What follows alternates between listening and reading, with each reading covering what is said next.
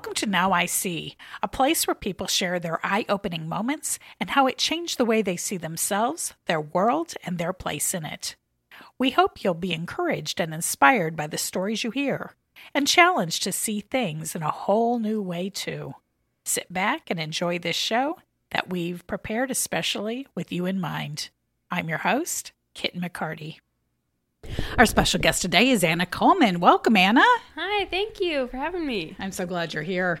Anna grew up in a large family that moved around a lot. She currently lives in North Dakota, but today, lucky me, she's in Dallas.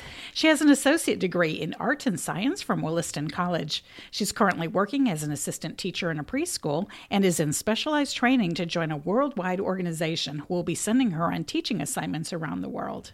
She considers herself outdoorsy and likes hiking, kayaking, and tent camping.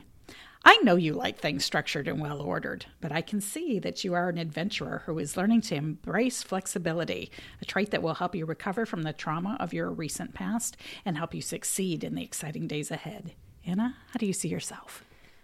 So, I see myself as a sister. Um, I've been a sister to two sisters and four brothers, and I have always seen that as a big, important role in my life. Um, I see myself as an adventurer, um, also with a quiet spirit. Um, I'm always seeking something new. I would say that's part of me. That's fun, eh, which is handy because you tell me that you have moved around a lot. So tell me, um, when did you become one of those people that likes new things? Most people like to be comfortable. They like things to stay just the way they are, but mm-hmm. not you. Mm-hmm. Why? That's a good question. Um, I'm not exactly sure when it came up.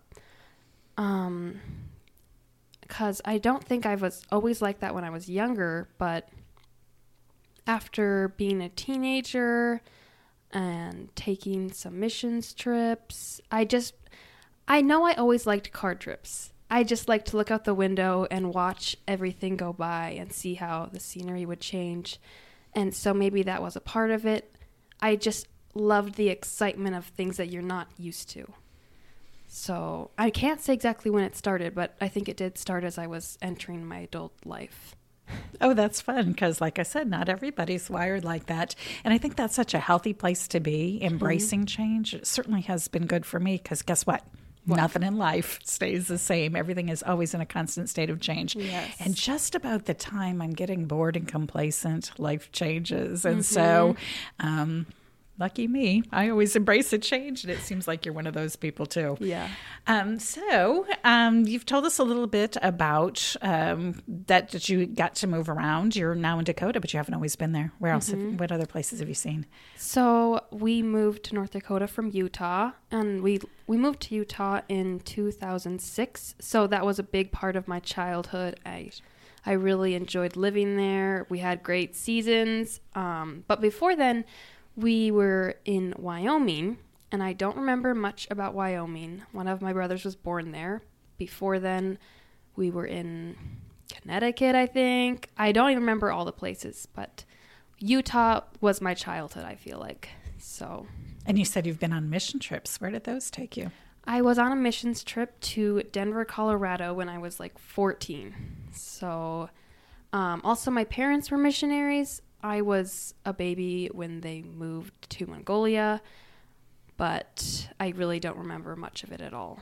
So, so you have wanderlust in you. No wonder you're interested in an international yep. opportunity to totally. teach. Mm-hmm. Oh, I'm so excited for you, and uh, to be able to do that while you're young and able-bodied. How exciting for you, especially um, in this day and age. It seems like the world is uh, getting smaller and smaller. We can uh, get to places, we can mm-hmm. um, totally. experience new cultures and new people, and I, just, I find that exciting, and clearly you do too. Yeah. So um, as as we think about uh, where your life has brought you so far. You have had a really big change mm-hmm. recently. Mm-hmm. Can you tell yep. us a little bit about that?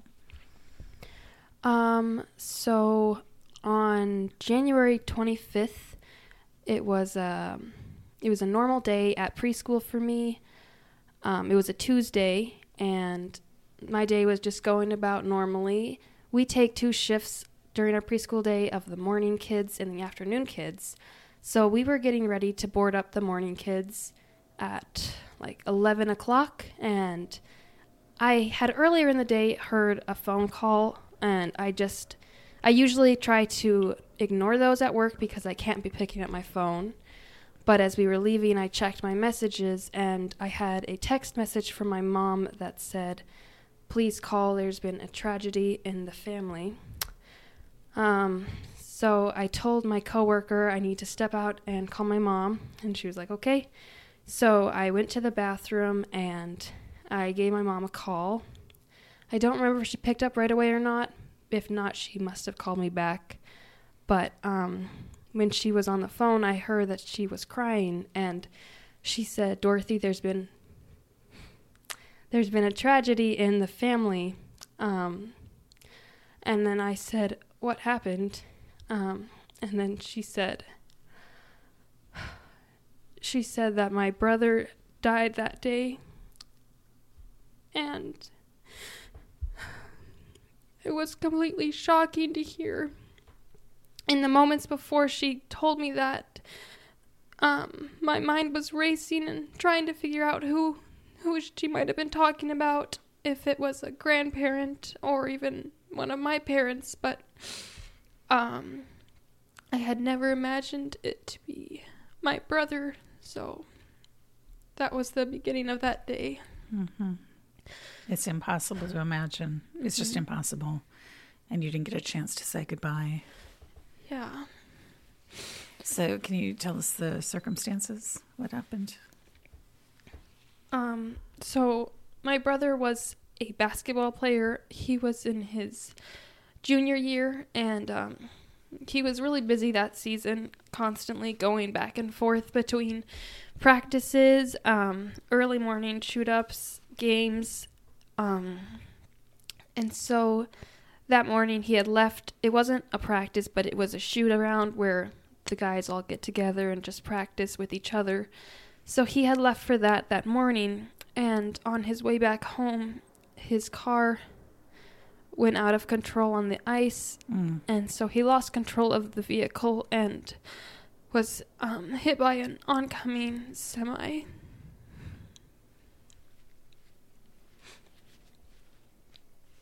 He was three miles from home, so it was very close, and it was on a road that we take every day, and I've had to drive that same road every day back to work.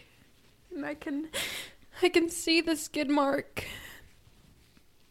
So Did he die at the scene or did, was he taken to the hospital, do you know? Um, it was instant. So um on Monday the day before preschool was actually canceled for the morning session because the roads were icy. And so they had been icy, and I do remember driving in for work that morning. I could feel the ice on the road because my car was. It didn't slip bad, but I could definitely mm-hmm. tell that the roads were slick. And all of us just had wished we had told him not to go in or something that morning. I didn't see him that morning, but my dad and my sister saw him before he left. That will change your life forever. How has it changed your life?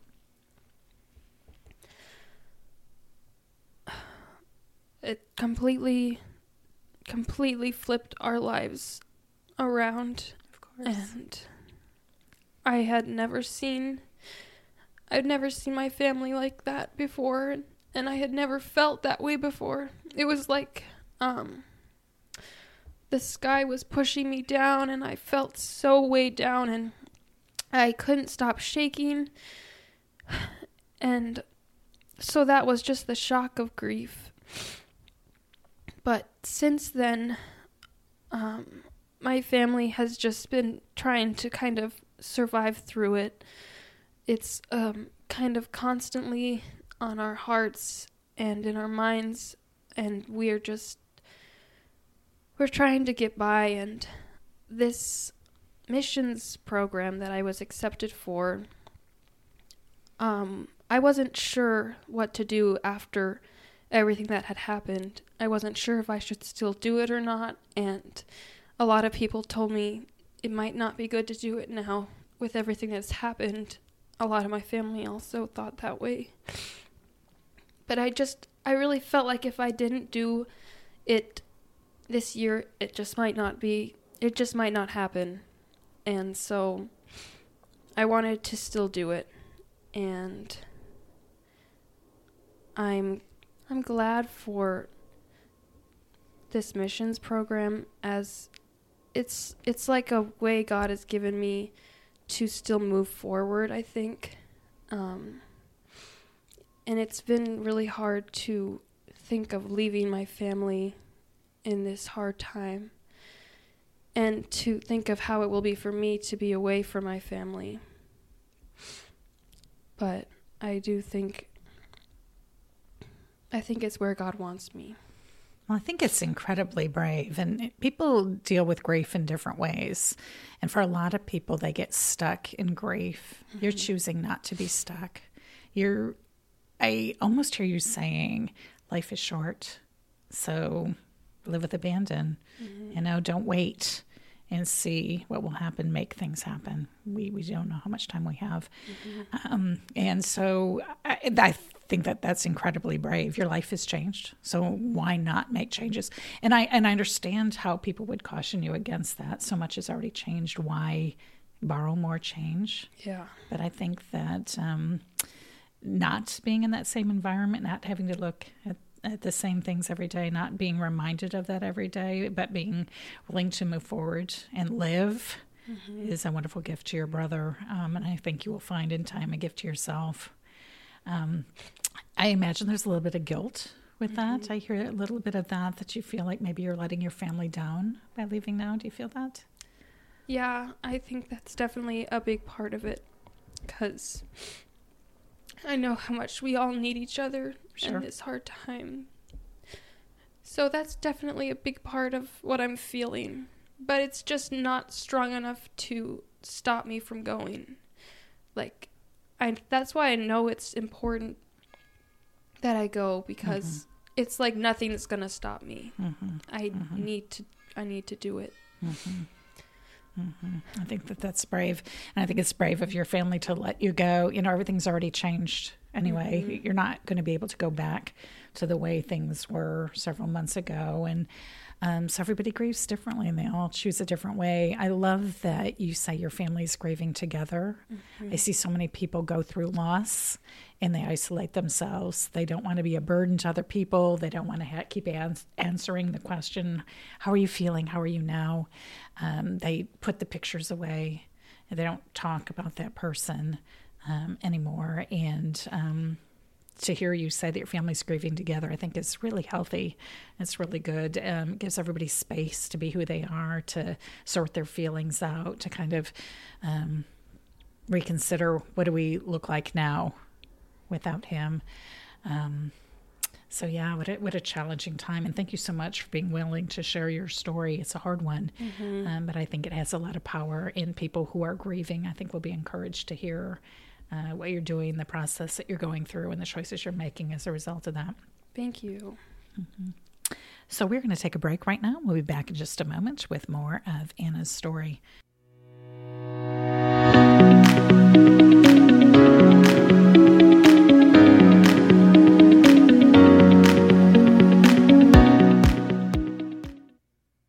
Anna is finding the courage to go on after her unthinkable loss. With the tragedies in Ukraine, Buffalo, and Uvalde still fresh in our hearts and minds, maybe you're finding that you are struggling with grief as well. Stay tuned to hear how Anna is clinging to hope and pushing through the pain. You might also find comfort by hearing from our previous guests, Debbie Sims and RV Bogus, who talked about the help they received through Grief Share. You might also consider the help of a licensed therapist, like Rebecca Salazar, whose wise counsel we heard at the end of April. I pray that you will find the help and hope you need on your trauma journey. Please share this show with someone you know who's hurting. I think they will find it helpful to realize they are not alone and help is available. You can also help people you haven't met yet by giving our show a good rating and review. That boosts our visibility and helps more people find us. This month's focus is on courage. Last week we heard the story of the courageous Marine, Major Sean Campbell, as told by his mother, Donna McGrew. We will continue to bring you stories of hope and courage every week this month. So subscribe to our podcast and weekly newsletter to be sure you don't miss a single episode. We hope that you'll find our monthly Bible study on courage informative and insightful too. Meet me for discussion on our Facebook group page at Now I See Pod. For all other points of contact and the latest on what's happening at Now I See, Visit us at nis.media. Now, back to our show with Anna Coleman.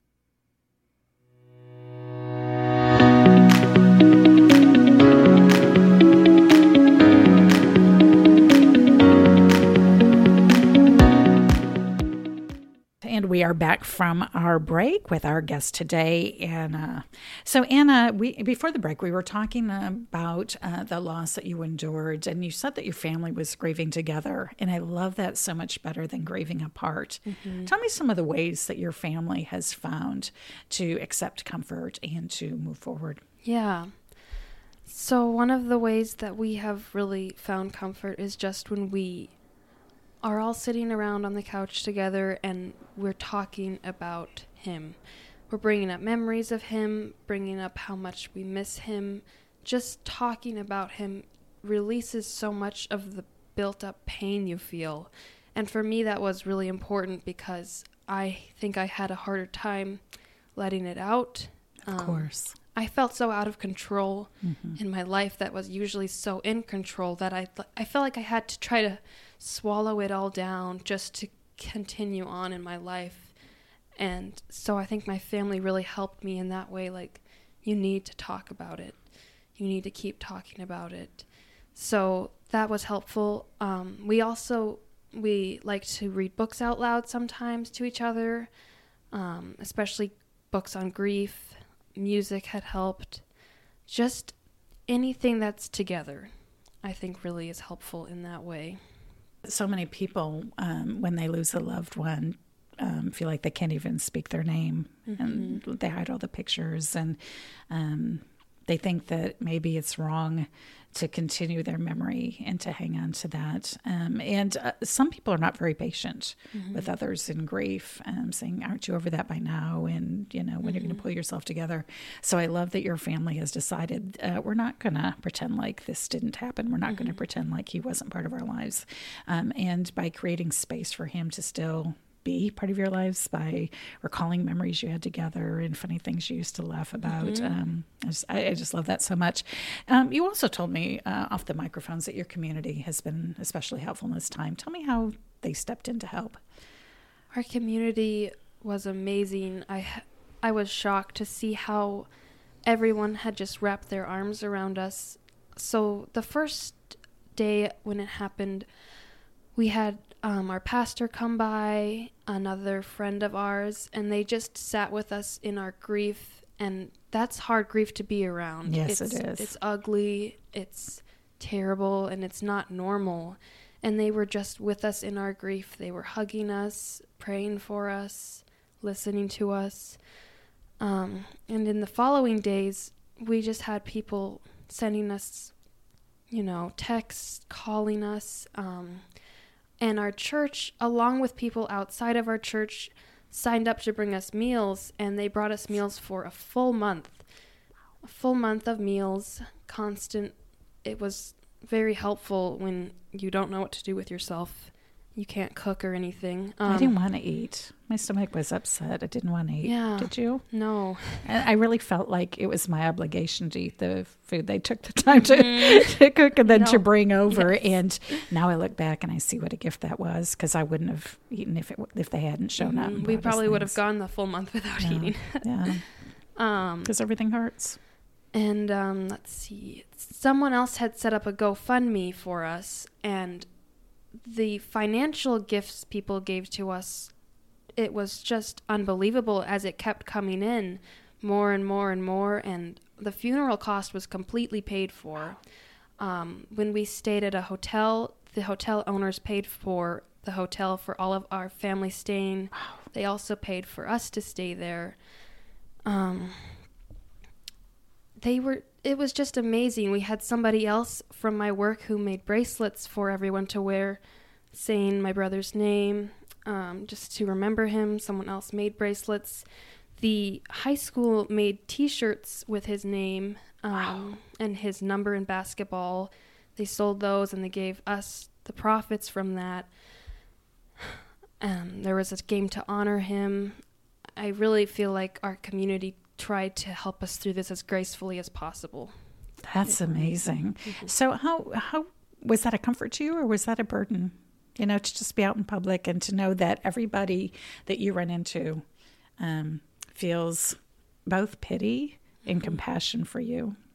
Um, and sometimes you feel like you need to comfort them because mm-hmm. you can see they haven't been able to sit with the grief like you have. And so they might come up to you crying or they might um, say something that's inappropriate because it's awkward and they don't know what to say. How did you handle those moments?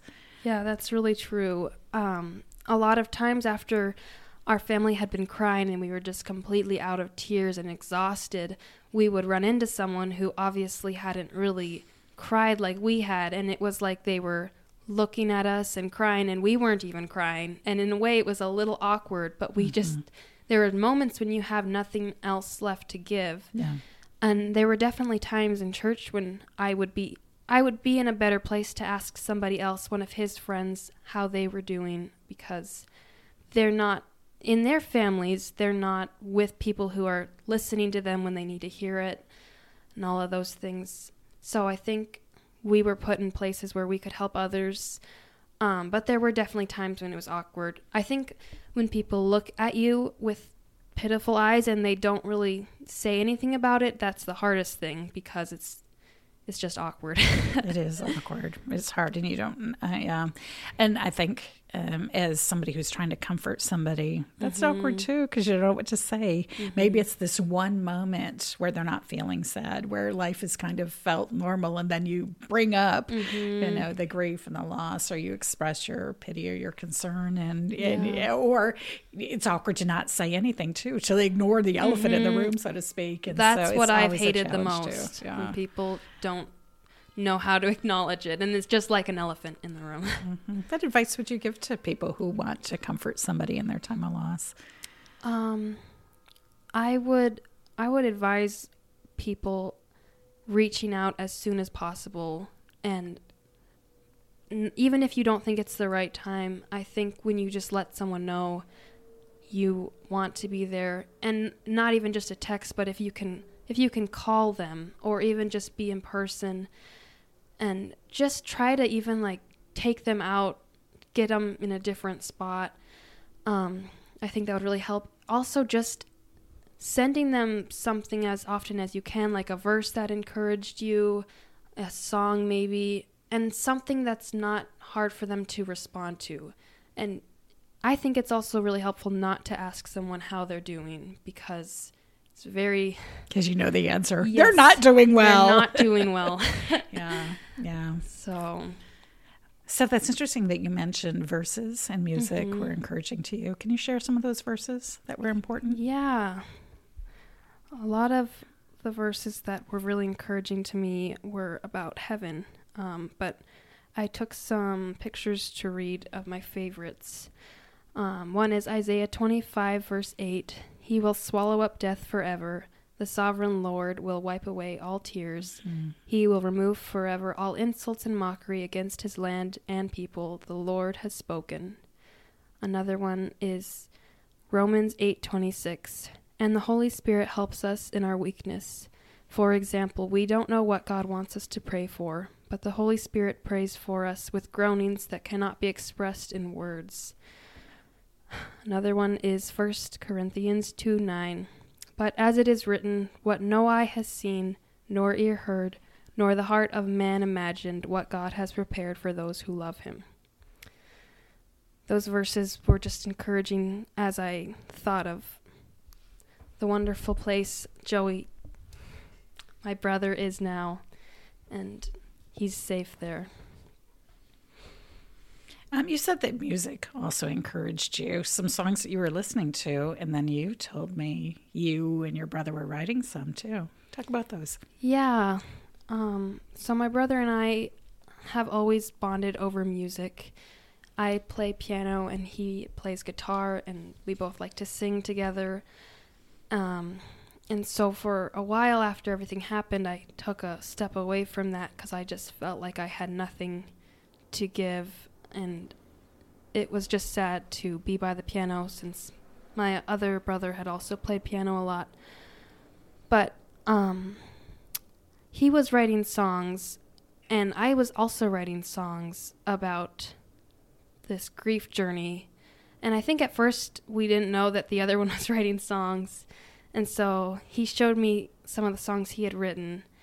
And I'm so private that at first I didn't really want to, but I did share with him my song. And that's just been kind of nice for us to be there to listen to each other's songs from like the dark moments, you know, the the hard things to say. It's like it comes out easier in words that are with a song. Um, so, writing music in that way has really helped both of us and been encouraging for my family to hear as well. Um, and some of the songs that I had found, which I found on Spotify, are Something Beautiful by Andrew mm-hmm. Ripp mm-hmm. and A New Day by Robbie Band. Both of those songs are very helpful in different ways.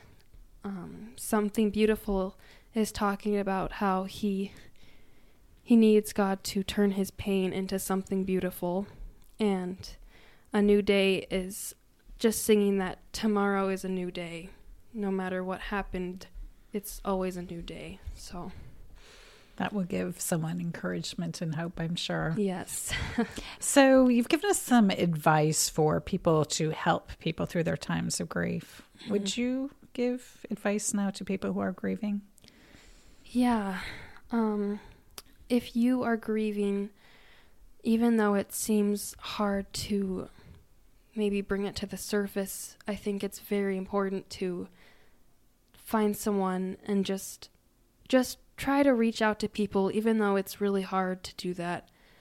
Try to find someone to talk with because once it comes out, once you can get those words and thoughts out of your head and with someone else, you will feel encouraged and they will give you words that you weren't expecting to hear and they might really help you also. I think it's just important to find any way to express what you're feeling. Maybe journaling, um, taking a walk, and just letting yourself focus on what has happened without trying to push it all away and just move on because um, you really can't move on with it, but you it it helps when you can express it. Mm-hmm. I think so too. As we close out our show today, is there anything you'd like our listeners to see more clearly as a result of our conversation? I think um, the love you have for someone doesn't end with death because death is not strong enough. Um, love goes beyond death, and even when you lose someone, you can still love them just as much as you did before from where you are. They're just in a different place we can't reach right now. Our senses can't our senses can't have them, but they're they're still just as alive in a new place, and our love goes on for them. That's so good. Thank you so much for sharing this story. I know it was hard for you, and it's been a lot of heavy lifting, some hard work to process the grief and to be in a position where you could talk about it. And so I'm so grateful that you trusted me with your story. Mm-hmm. And I hope that it will have a big impact for a long, long time. Thank you. Thank you. And thank you for being our guest today. Listeners, I hope you've enjoyed this podcast, and we'll see you again next week. We're so glad you were able to join us for today's compelling story. You can find out more about our guest today by reading our show notes or visiting our website, nis.media. You can also find us on Facebook, Twitter, and Instagram. Special thanks to the team at Headset Radio for their technical expertise and to Becky Salazar for our bumper music. See you next week.